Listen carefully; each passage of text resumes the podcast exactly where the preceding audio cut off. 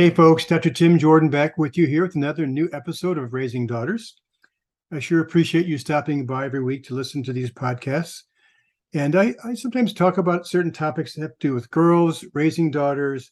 I, I interview kids. Uh, just a few weeks ago, I interviewed some high school seniors talking about the lingering effects of COVID. So I have lots of different kinds of formats. But today I'm, I'm going back to uh, interviewing an author, which I love to do. And I read this book. I, I've actually read, this is, we're in July. I've actually read 27 books this year so far. And of all those books, this book was my favorite. And I'm not just saying that because the author is staring at me across the screen. It was my very favorite. Um, the author's name is Elizabeth Lesser, and the name of the book is Cassandra Speaks. So, Elizabeth, thank you so much for, for being on uh, Raising Daughters. Thank you. That's an amazing thing out of 27 books. I'm honored. Thank you. The whole title of the book, Cassandra Speaks, is When Women Are the Storytellers, the Human Story Changes. And I thought that was interesting because you, you said somewhere in there, there's a quote that history isn't what happened, it's who tells the story. And so for most yeah. of our history, slash all of our history, men have told the story.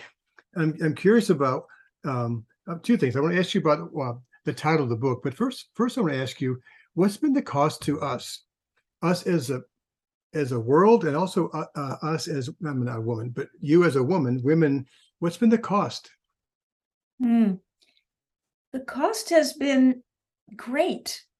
And if you think about it, um, you can't, I mean, if you really think about it, you can't but agree that if more than half the people in the world um, have been left out of telling our guiding stories, and by guiding stories, I mean religious stories, which throughout history have set our behavior modes and our morals and who gets to do what in the world and then our historical stories the stories through history we we decide are the ones worth telling you know what's a hero what's important what dates do we teach kids in school that these are the important dates if women haven't been part of that storytelling and deciding process there's um, a, a sense as a little girl and a woman and a boy and a man that women's stories aren't as important.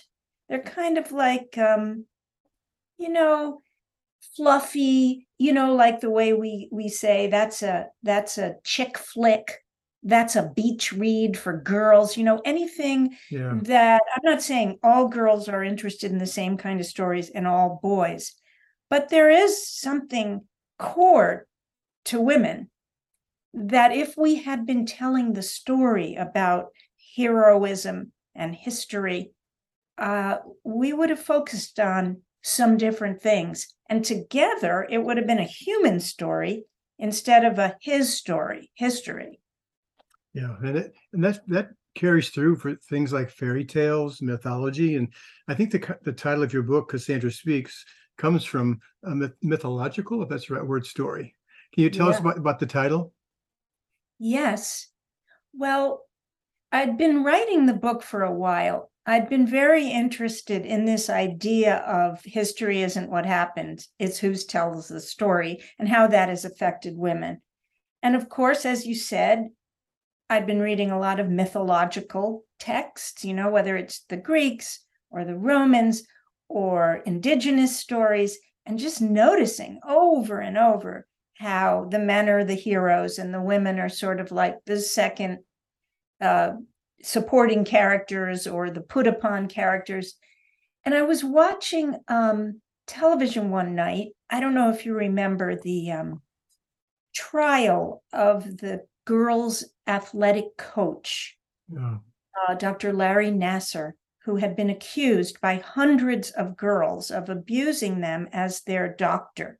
And he was taking care of some of the most famous young uh, female athletes, mostly the gymnastics team, Simone Biles, people like that.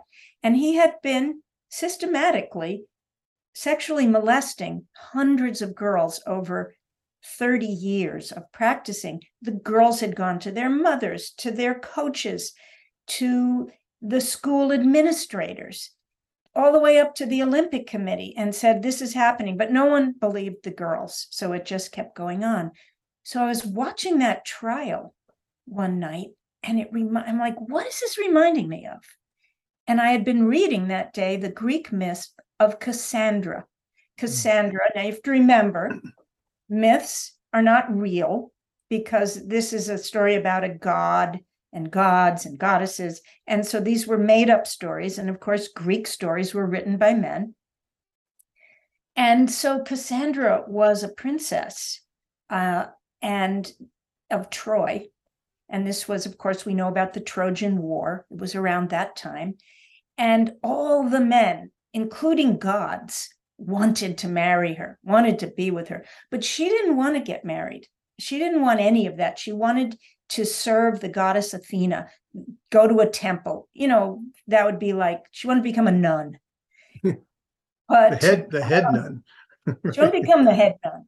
And the the men suitors and her father kept like yeah you should marry this one this one. And finally zeus king of all the gods wanted her. And apollo zeus's son wanted to be with her.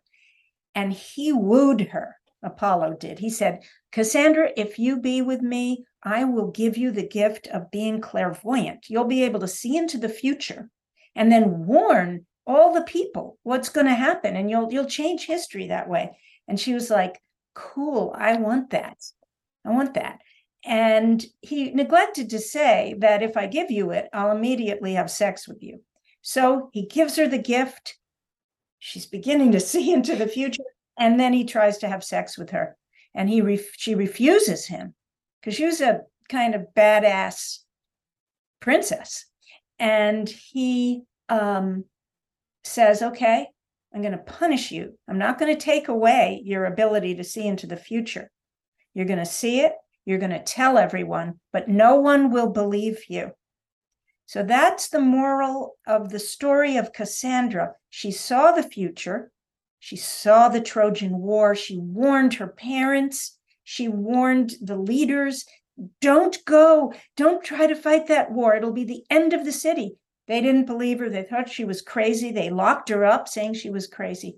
So when I was watching that trial of the girls and Dr. Larry Nassar, and those girls were saying, I told the truth. They didn't believe me. They thought I was crazy. I thought to myself, you know, so many of us have felt this in our life as girls we tell the truth and we're told we're whining, we're making it up, we're dramatic, it must be our period, we're hormonal. But actually, so much of the time, we're just telling what we know to be true. That's why I chose the title Cassandra Speaks, because women and girls are starting to speak more and to demand, like the girls in that trial, a hundred of them told their story in that trial. And when Simone Biles got up there and started telling what happened to her, and the whole world, including the judge, listened, I thought that's going to change. People are going to start listening to the wisdom that girls and women have. Yeah, and if, you um, even today, when girls speak their truth, uh, even in that trial, I, I, read in your book. I'd never read that quote from Nassar. Um, at, at when he at the sentencing where he, where he said, "Hell hath no bounds like a woman scorned." So here's these women who are pouring their souls out, and then it's all about being dramatic. It's all about you're just angry, you're just whatever. So today, girls still get that good girl conditioning, uh, and they're still having to fight through it, unfortunately. Yeah, uh, you know, things change slowly if you haven't noticed, and this has been like all of human history. So it's going to take a while. I'm actually so moved at how fast it seems to be going. Now, there's always so much blowback when change happens. We're seeing that in our country now. Big changes have happened, and there's a lot of resistance to it. So, as you say, we can't just assume, oh, it happened, it's over. It's not. Um, but I do think a lot of good change has happened. Yeah. You know, the other, another story that you you talk about in your book is the story of Eve. Like, I guess that's the first story, um, according to at least the Bible. But anyway, um, and the Eve story is is also indicative of of I think an issue that is still popping up today. Tell us about that. Yeah. Well, in the Western tradition, Eve is our first story, right? Like Yeah. in the beginning, there was just God, and he made a garden and he put Adam in it. And everything was perfect. Adam had all the fruit, and the animals were friendly, and he just had full reign of this paradise. But as it says in the Bible, at some point, God determined that Adam needed a helpmate.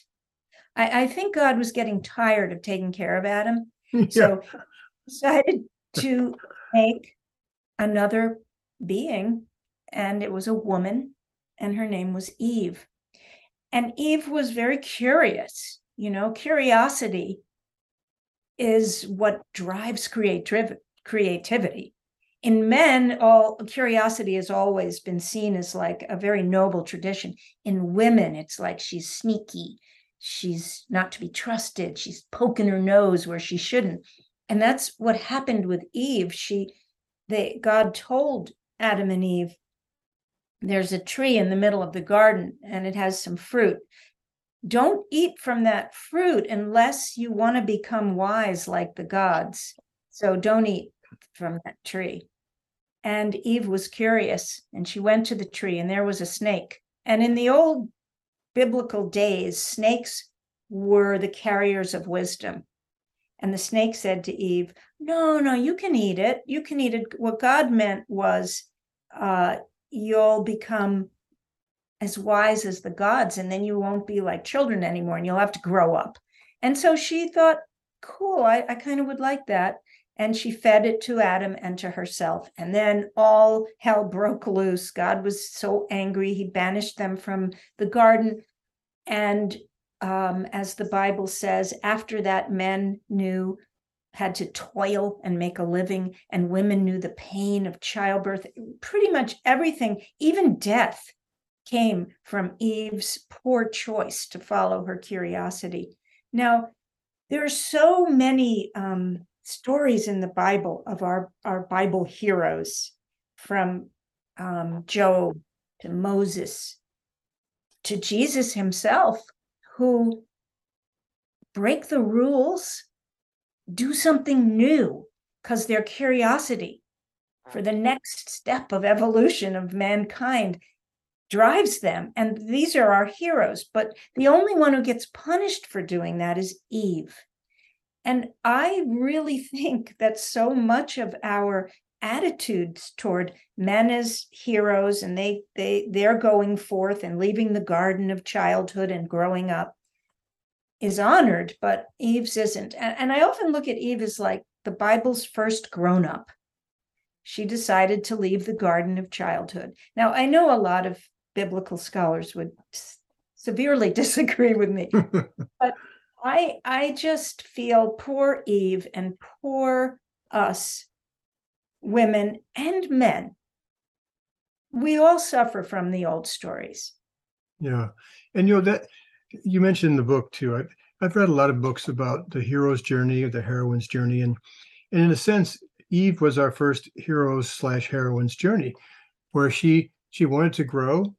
And so you know most in the heroine's journey the hero's journey there's a there's an up and a down there's trials there's tribulations there's mistakes made. But in in the male stories men get a chance to sort of figure it out and redeem themselves and then they're glorified as heroes. But eve is still thought of as a you know as the negative and and, and thus women yeah like uh second born first to sin that's the rap you know yeah. the supporting character and uh, not a really good one. yeah. So because there's so many of those stories, and that's that's what has created our culture. It's created our belief systems about a lot of things. How can we? How are we able to, or how can we transcend those so we're not limited by them? Well, um, that's what I spend most of the book talking about, like stories of people who are breaking free of them. For example, all those girls who told their truth and took so much courage to tell their Yeah. truth. And another thing is just to really pay attention to the stories we have accepted as well that's just the way humans are and and kind of poking around a little bit. There's a story i recently came across. I don't think it's in the book. Um it's not. It's so interesting. It's not a bible story. It's not a greek myth. It's a story in science where um early on in in uh, psychological lab work at Harvard University. I think it was like in the 1930s or 40s.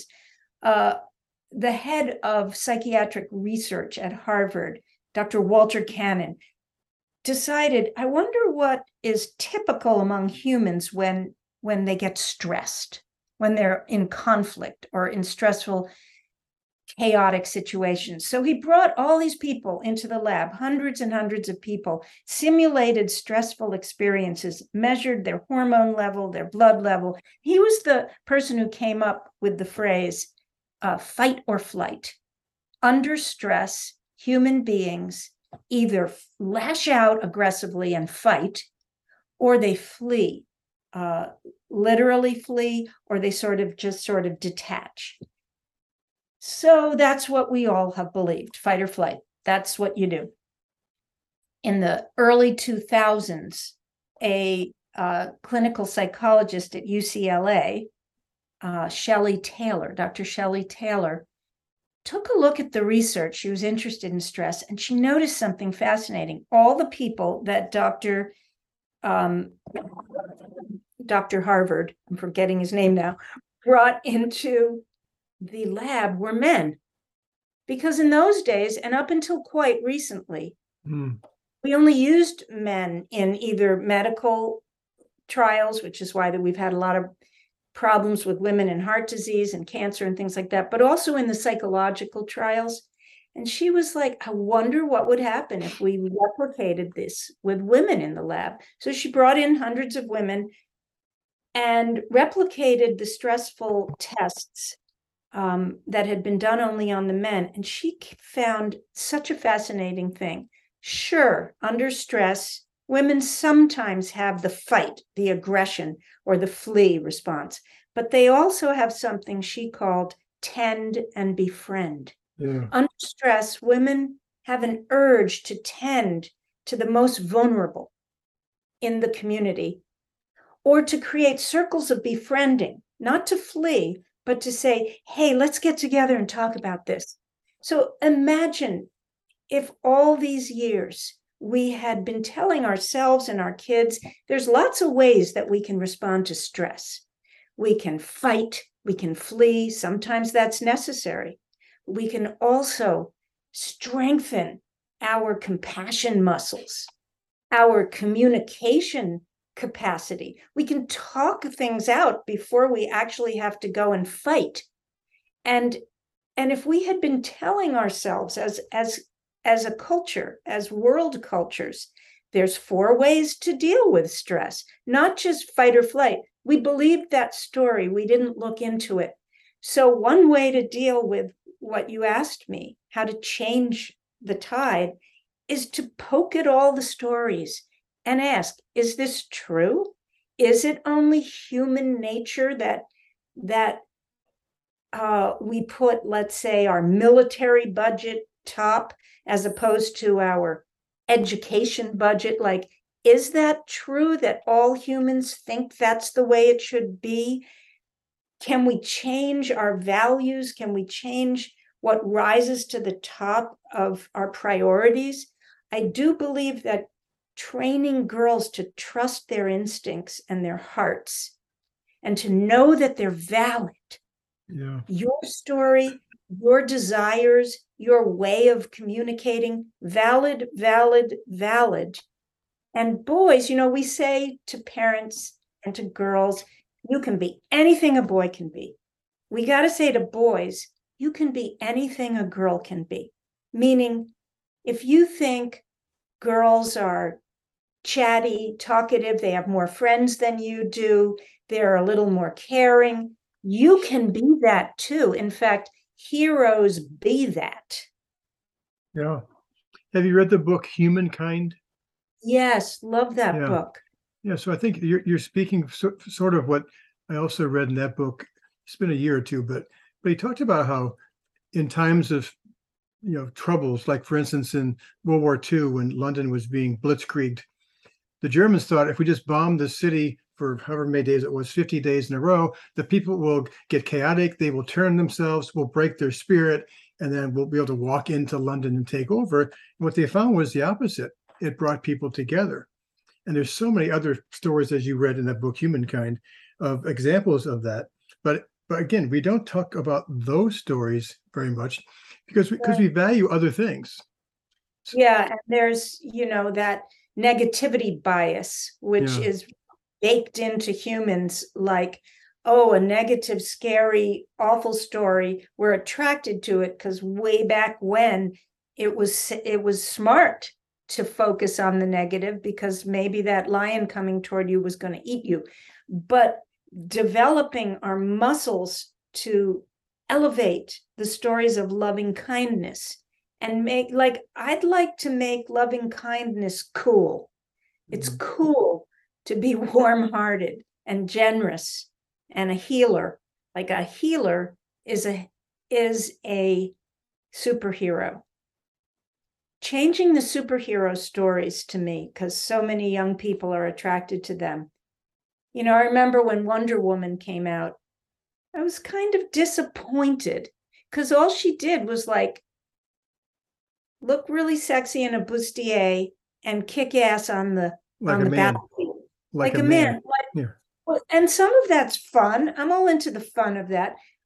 But I think if a woman actually suddenly had all those superpowers, she'd probably make everybody sit down in a circle or at a table and say, Can we talk this out, you idiots? Like, stop slicing each other up.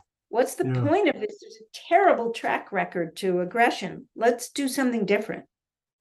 in in my last book that I wrote, She Leads about raising girls to be leaders. One of the things I talked about, and, and you and you talk about too in your book, is the fact that we one of the things we could do perhaps different is just change the way we look at courage, leadership, power, because it's been a pretty masculine model. And so the people who do it that way, like I always have that vision of George Bush, President George Bush, on the on the aircraft carrier saying "Mission accomplished" in his fake army uniform. But um, I shouldn't say all that. Probably I'm probably going to lose uh, listeners. But anyway, um, yeah, but I but I think if we have lots of examples. yeah, but we're trying to squish girls into the old masculine model and get them to change, as opposed to saying, well, maybe we need to rethink the model. I love that. How wonderful that you, as an educator and a father and a man, is saying that. I think it's so important. Thank you. And I think you, you speak to that in your book too, that we need to, like you say that in our vernacular, in the way we just talk, we need to be mindful even of the words we use. Yeah. Like there's so many words, war words, aggression words, sports words that we use as metaphors, but they're all kind of that that old masculine things. Yeah, I, I I write in the book where I did an experiment for myself. Like, could I go a, a day without a war metaphor or a sports metaphor? Not that they're all horrible, but they're so baked into our language. You know, you say things and you don't even know what they mean. Like that was a low blow. I, I began to be like, okay, wait a second, what's a low blow? And then like, it, oh, it's a boxing thing. Like I don't know anything about boxing, and like take it to the mat and all the things we say it, it's if we would start using metaphors like you know gardening metaphors or cooking metaphors and just kind of mix up the metaphors so that all of our language begins to represent all different ways of of talking about power Yeah, it- you, you you might listen to this and say, well, what's wrong with saying a woman is a bombshell or or all of those kinds of things? But our words are important, and the words we use reflect something, don't they? They do. And you know, nobody likes a word police. And every, you know, sometimes trying to be too precious about it gets to be boring. But it's a fascinating uh, little study to do yourself just to become aware. It's just one way of uh, really bringing it home how much the old stories and language are baked with violence, aggression, and this idea of heroism as always involving some form of violence. Yeah. If I ask, which I've done hundreds of times, a room full of, if I'm working at a school, a, a class of grade school, middle school, high school girls, or at my weekend retreats, my summer camps, if I ask them, who in our culture are the heroes? And they, they always say the same things first responders, soldiers, uh, top athletes. Those are the ones that police officers, firefighters, etc. And and they those people can be heroic, but you rarely hear them say uh, a woman who's in the inner city teaching third graders, or you know someone who's doing service work, or someone who is who has given their whole life to some some cause of to the people who are underprivileged. We don't look at those people as quote unquote heroes, and so we don't value them, and thus kids don't value them.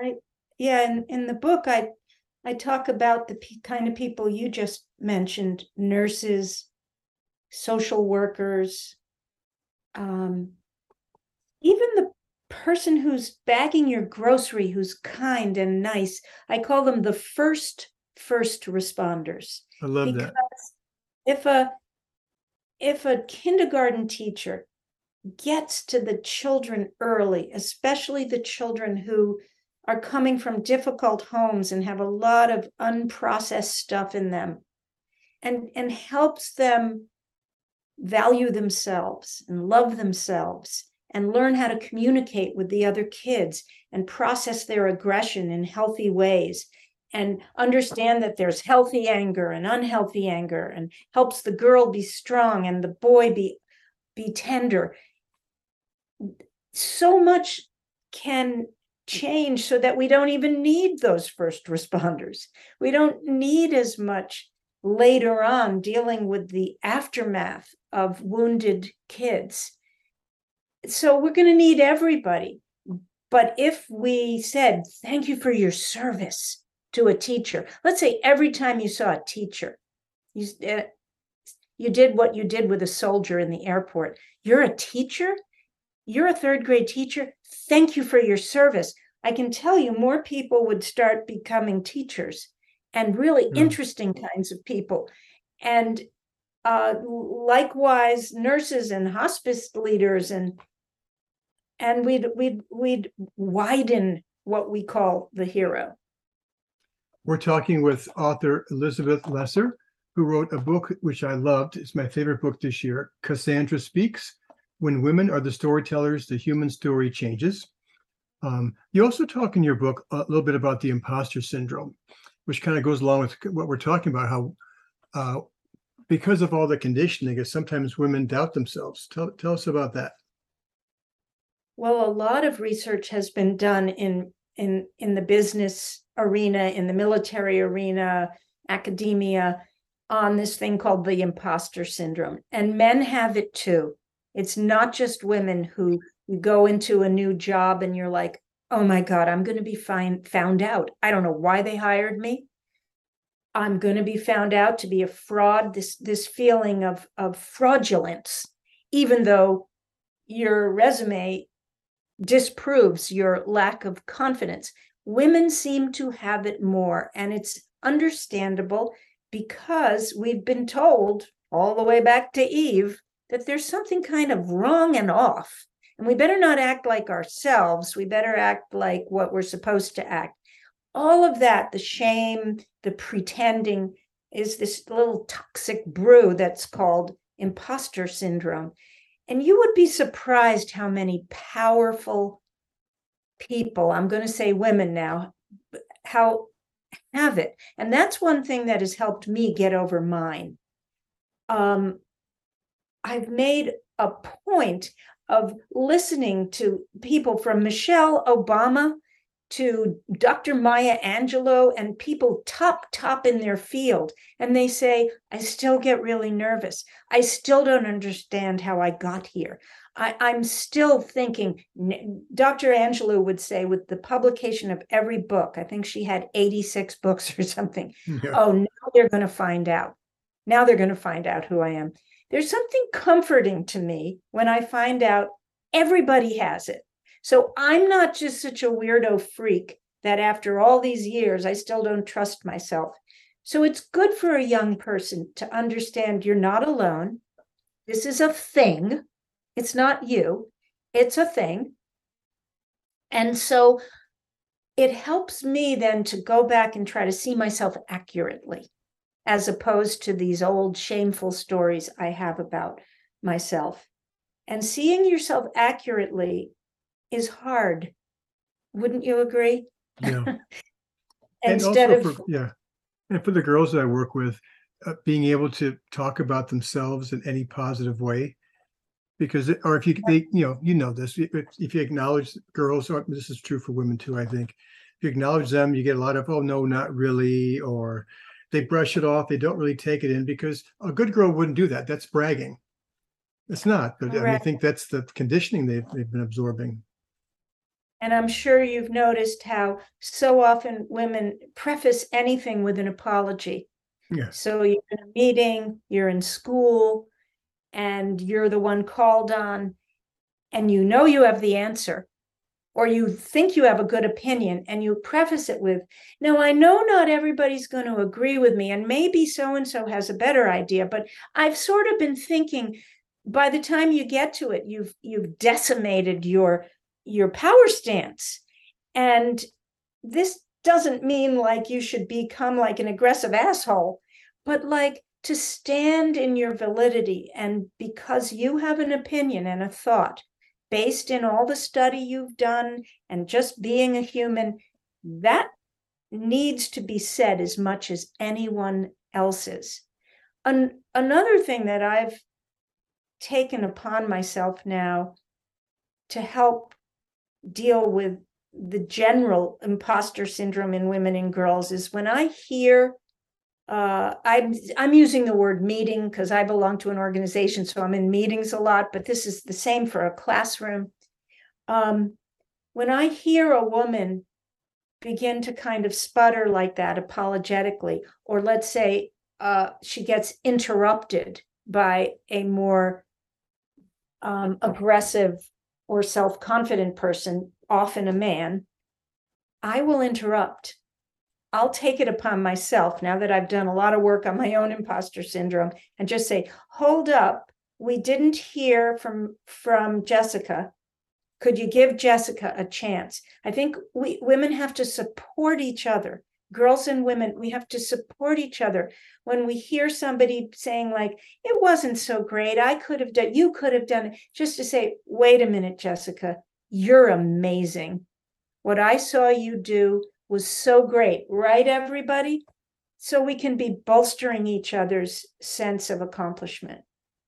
Yeah i think in my in my retreats and summer camps we do circle time. So like in, in my camp next week we'll have I'll have uh, 27 high school girls in my circle sitting on the carpet. And one of the best gifts that I get from that uh, every morning, uh, part of it is just being able to tell your story, but also it's about, wow, other people also have experienced some of these same feelings and some of these same things. I'm not, I'm not the only one. I'm not the only one who's been silenced. I'm not the only one who doubts themselves. I'm not the only one who has the imposter syndrome, whatever. And I think that sense of I'm not the only one, maybe I'm not crazy is huge. It's it's kind of like uh, if it's a hundred mile walk, you've it's kind of the first 90 miles. It's really amazing to get the support of other humans and know you're not alone and you're not crazy. You know, the gaslighting, that phrase, which we throw around a lot, which means, as you everyone listening probably knows where you you think you're saying something true but you're being kind of doubted so much that you begin to doubt yourself. Like that is so deep in girls and women. Mm. and so the really one of the only way to get out of the gaslighting is for us to support each other and say no you're not crazy.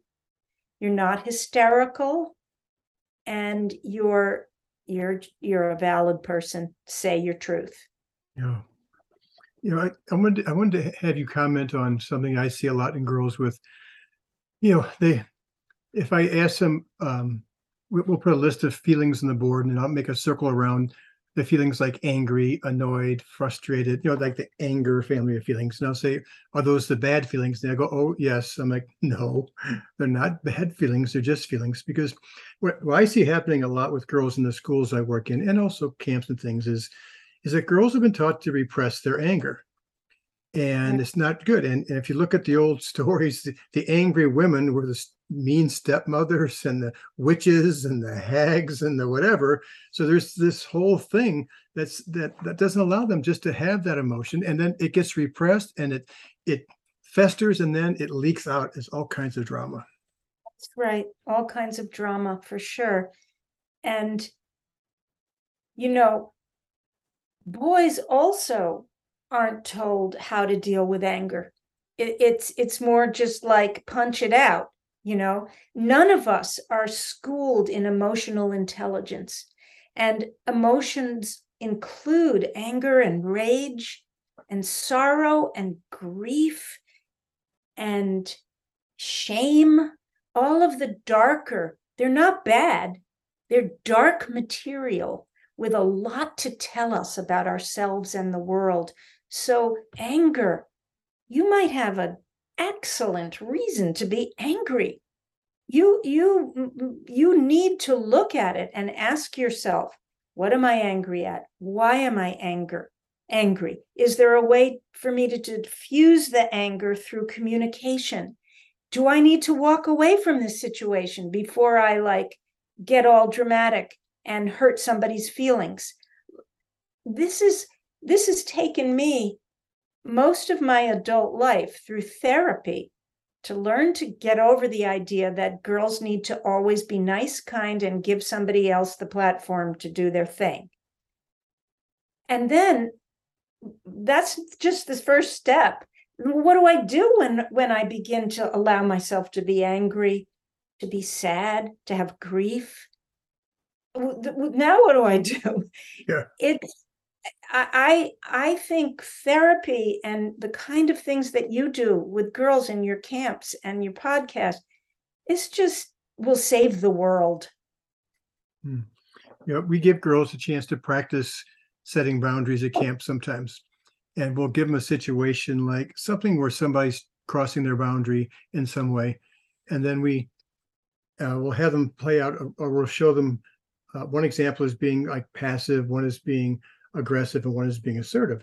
And even when we if we show them the assertive example first, a lot of the girls, most of the girls think they're being mean because that's what they've been told. Just being you having your anger, just setting a kind but firm, clear boundary to them is mean. That's the I mean, it's it's that You dramatic know for the work of Brene Brown, Mhm. um, and Brene has a very short saying that I actually have on my bulletin board over there. Clear is kind, Hmm. and unclear is unkind. And girls have been uh, brainwashed into thinking even being clear is mean. Clear as in setting a boundary, clear as in saying, like Cassandra did, no, I don't want to have sex with you. And so she was punished because she gave a clear boundary. Yeah. And Eve gave a clear indication of what she wanted. She made her desire known. W- Women aren't supposed to make their desires known, have boundaries, have negative feelings. This is all so um if we want to be leaders, if we want to change our hurting world, if we want to liberate each other, we got to have boundaries. We got to know how to be clear. And we have to think that we have what it takes to lead, even if we do power differently. Yeah. We've been talking with Elizabeth Lesser, who is the author of a book called Cassandra Speaks When Women Are the Storytellers, The Human Story Changes. I have one more question for you. Um, you say at the end of your book something to the effect of um, you started making lists not just of books you had read, but books that had that had changed your life or the books that had affected you the most. Um, can you talk about that for, for a moment? The value of that. Well, I read an article in the Wall Street Journal, I think, just uh, yesterday maybe, about how books, even though there's so much other media now, from TikTok to movies to television, books are still so important, or we wouldn't be banning them. Yeah. We're banning books these days, but we're not banning movies, you know? Yeah. So, books, there's something about the form of a book. You're all alone, you're with this work, you're reading it quietly at your own time. I think it must get under our skin deeper than any other media. At least it does for me. And I I quote a lot of books in Cassandra Speaks. And one of the, the people I quote a lot is Toni Morrison. Mm. Um, and what I love about what Toni Morrison did is a lot what you and I have been talking about now. She decided she was going to tell a story that no one had told before. Now, you have to remember this was like in the 1960s and 70s when she started writing. She was going to have her protagonists all be Black people in their Black community, being humans together, filling out all the roles, as opposed to the way our culture had thought about Black people. And it was so new. Nobody had done this, believe it or not. She was going to only tell that story. And of course, she became one of our greatest writers, Nobel Prize winning, Pulitzer Prize winning writer, because she told her story beautifully and well and come what may she she she told a different story yeah. and to for you to work with your girls to tell them that their stories matter um that's really wonderful mm. yeah thanks can i ask you one more question i because i work with lots of young uh, women and girls who are in you know high school, college, and I think our educational system and also parents today is doing them a huge disservice in in in some way condition them to believe that by the time they're 16 or 18 they should have their whole life figured out. They should know what college they're going to what their major is what's their calling what they're supposed to be doing with their life and they're so stressed out because not you know most of us didn't know. So so i'd like to have people like you who are doing so many wonderful things. Hopefully i think this is true because you were i think trained as a teacher you were a midwife you were a childbirth educator you you've done a whole bunch of things. And i'm guessing when you were 16 or 18 you did not know you'd be doing what you're doing today i was so lost at 16 and 18 I, I look back and I, not only did I not know what I'd be doing today, I barely could envision myself ever being happy you know yeah. like it's such a difficult time. And then to layer on top of that having to need to know your calling at that age.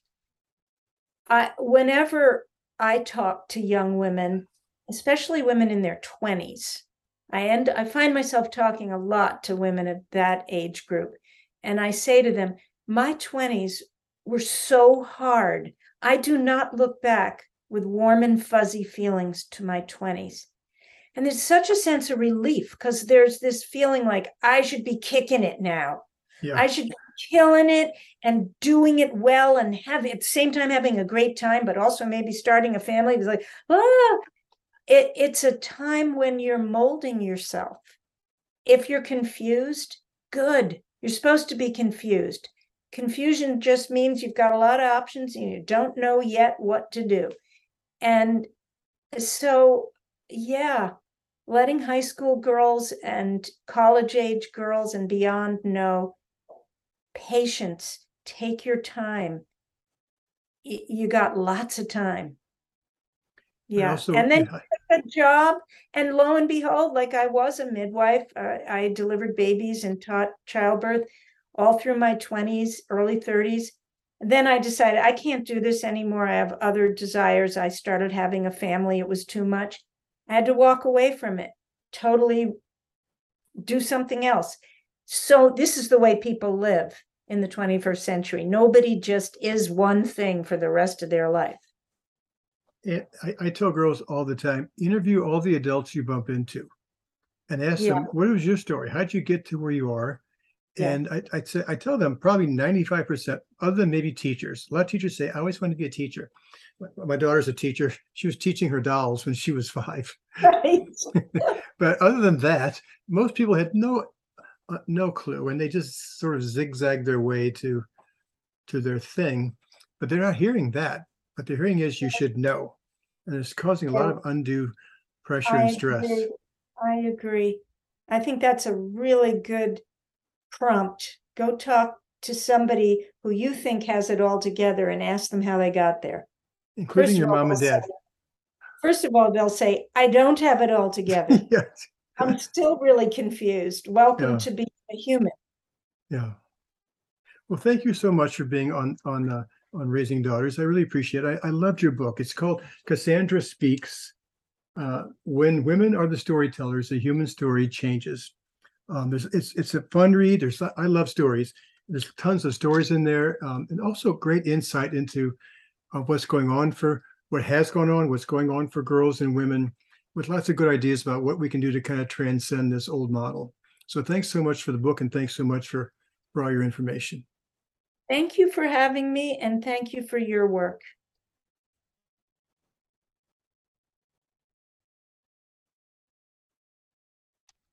Well, I hope you enjoyed that conversation with Elizabeth Lesser. I can't I can't recommend her book highly enough. It's so fun, so interesting, so much insight in that book about our past, our stories, and how it has how it has affected us up till now. If you're someone thinking this is just another feminist book, it's not that flavor. It's just not. So you know, drop that that uh, stereotype and just and read it and, and enjoy the lessons she has in the book. I will have uh, a few links about Elizabeth Lesser, including her website. Her website is, is just www.elizabethlesser, that's L-E-S-S-E-R dot org. I'll post that link on my website so you have that in case you want to look up. She has three or four other books, as well as Cassandra Speaks. Uh, pass this one on. This is that was an interesting conversation with Elizabeth Lesser. Um, I appreciate you doing that for me. Uh, again, I mentioned this, I think, last time. If anybody is interested in, in being a sponsor for the show, uh, email my wife at Anne, A-N-N-E, at drtimjordan.com. I'm interested in, in finding a good sponsor. Otherwise, I'll be back here in a week and I'll see you then. Thanks so much for stopping by.